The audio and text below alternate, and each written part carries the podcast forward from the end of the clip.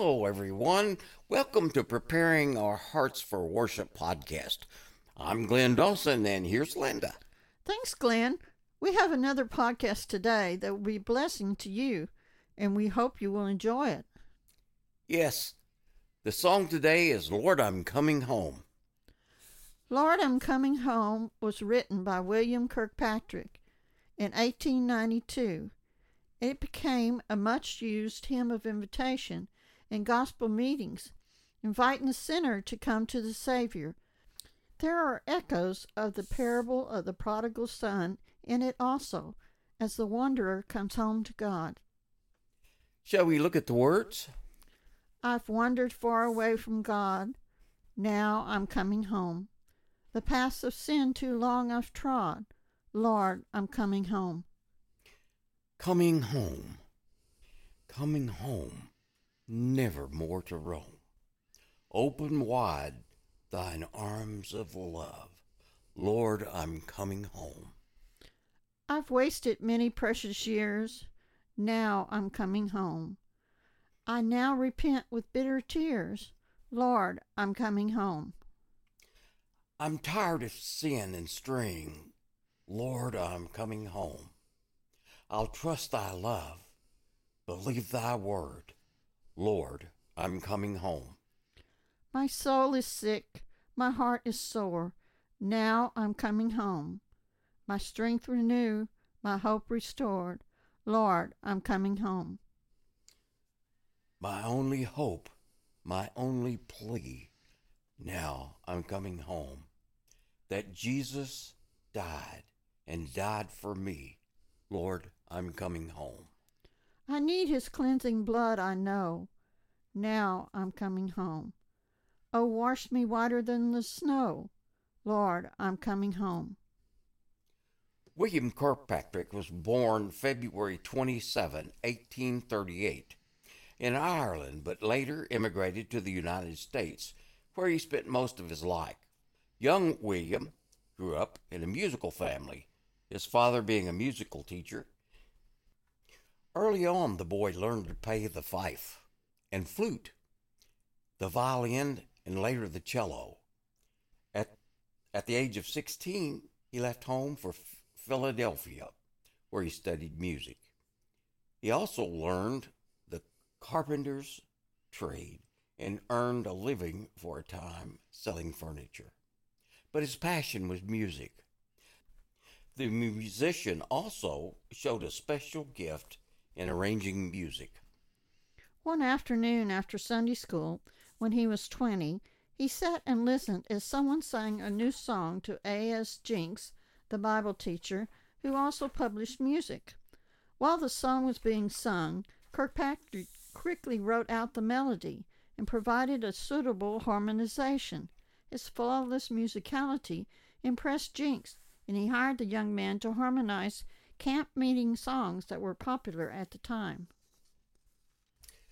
William Kirkpatrick continued to study music theory, composition, and harmonization, and also studied the pipe organ. By 1878, he was devoting his entire time to writing and teaching music, organ, piano, and singing.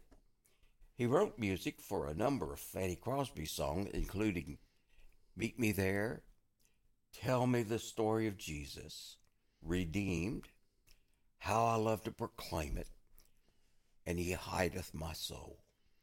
Though there's nothing wrong with the first four, it's the last two stanzas that deal specifically with the saving work of Christ.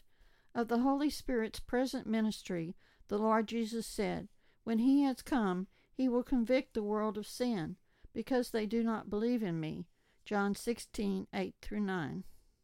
Nor is there any salvation in any other, for there is no name under heaven given among men by which we must be saved. Acts 4:12.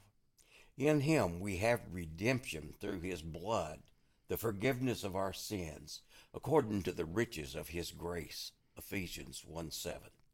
Mr. Kirkpatrick was leading the music for a Methodist camp meeting near Philadelphia in 1892. God had given him reason to doubt the salvation of a special soloist that had been chosen to help with the meeting. Each night after singing his solo, the soloist would leave, never staying to listen to the message or participate in the fellowship of God's people. Feeling burdened by this singer, Mr. Kirkpatrick began to pray for the working of the Holy Spirit in his heart. Two days went by, and although the message of the evangelist were stirring many people's hearts to decide for Christ, the fa- singer failed to be moved. As Mr. Kirkpatrick continued to pray, he questioned, Will God ever hear my prayers? He was so burdened that he felt the Lord lead him to perform a rather unusual plan. The Lord led him to write a special invitation song with a soloist in mind, and then have him sing it. He did this, and that very evening the Lord worked. The soloist, instead of leaving directly, as was his custom, stayed for the preaching after, and was the first at the altar to accept Christ as Savior. This new song that so worked in his heart was, Lord, I'm coming home. This 1892 gospel song was unusual for a couple of reasons. For one thing, William Kirkpatrick was a composer. He published many collections of songs and wrote the tunes for a dozen of them. But he rarely wrote the lyrics as he did here. Secondly, this song was originally written for the benefit of one man. It has also brought several thousands of others to the Lord through the many years. The message is universal. I've wandered far away from God, and now I'm coming home. George Sanville, a close friend of Mr. Kirkpatrick, tells the following interesting story about the professor. The year was 1921. Kirk was at his desk in his study, working on a poem in which he would later put to music. Mrs. Kirkpatrick was tired and retired for the night. She awakened some time later, and seeing that the light was still on in her husband's study, she called to him. Professor, it's very late. Don't you think you had better come to bed? He replied, I'm all right, dear. I have a little work I want to finish. Go back to sleep. Everything is all right. Mrs. Kirkpatrick went to sleep, but when she awakened a second time and called, there was no response. She went to his study and found him sitting in his chair, but leaning forward on his desk. Mr. Kirkpatrick had boarded the heavenly train for that continuing city of which he had so often written so beautifully. This is the poem that Mrs. Kirkpatrick found so accurately depicting the life that the professor lived, dedicated to the Lord. Just as thou will, Lord, this is my cry. Just as thou will, to live or die. I am the servant, thou knowest best. Just as thou wilt, Lord, labor or rest. Just as thou wilt, Lord, which shall it be? Life everlasting waiting for me? Or shall I tarry here at thy feet? Just as thou wilt, Lord, whatever is meet. That was all. He left his life quietly in obedience of, of complete surrender to the will of God. I will receive you unto myself, that where I am, you may be also. Glenn, do you have a special message and song for us today? Yes, I recorded this back in Texas years ago, and I'd like to share it now because it fits so well with the story. Great, let's hear it. Música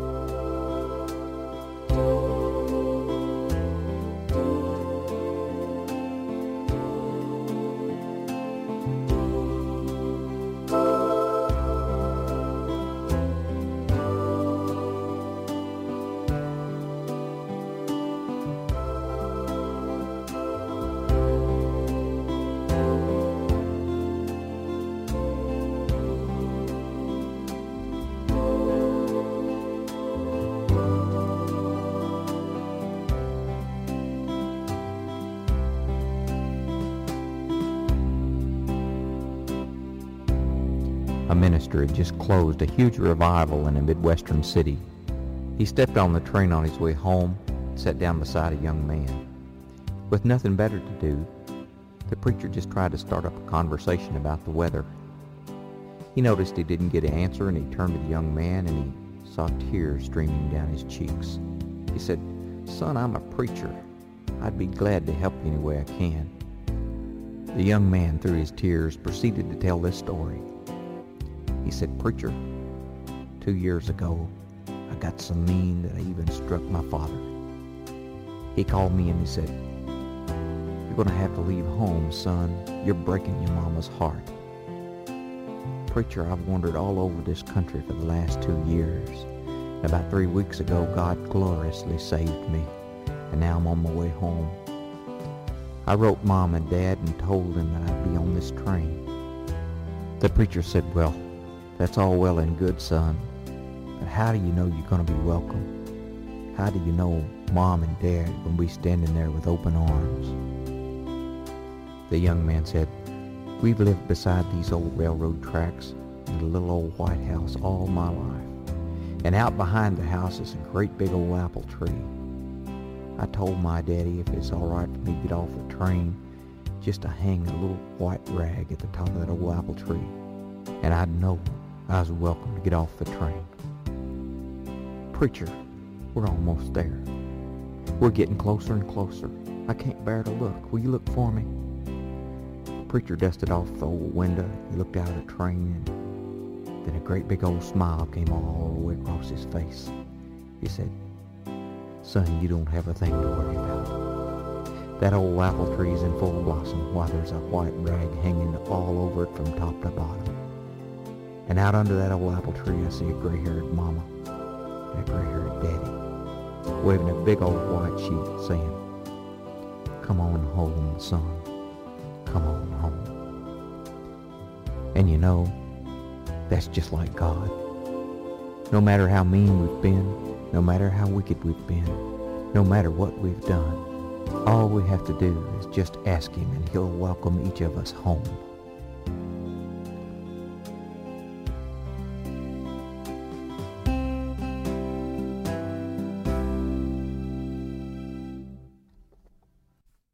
Thanks, Glenn. You know, there may be some folks listening that find themselves have drifted away from the Lord. Maybe you had some terrible tragedy that you just can't understand how God would let this happen. And you have some doubts that have led you astray. There are so many temptations, and Satan knows your weakness. He wants you to be sidetracked. Whatever the reason you find yourself straying from the presence of the Lord, you, my Christian friend, will not find yourself comfortable in this state. You'll feel the convicting hand of God on you, and you'll know you're not where you should be. If you didn't respond to God's convicting call, you'll drift deeper and deeper into the problems in your life. You see, God won't let you continue in this way in comfort he'll let, he'll let things come into your life to get your attention. The longer it goes on, the more severe your plight may become. You may have sickness, tragedy, or loss that is serious. God knows what you need to get your attention. If you continue determined to have your way, He may just take you home. We are saved, yes, once and for all, when we are saved. But if you're not going to be of any use to Him anymore, then it may be just time for you to go. The good news is God is gracious and forgiving. All throughout the Bible, we see how God's for, forgiveness is to those who repent and turn away from their sinful ways.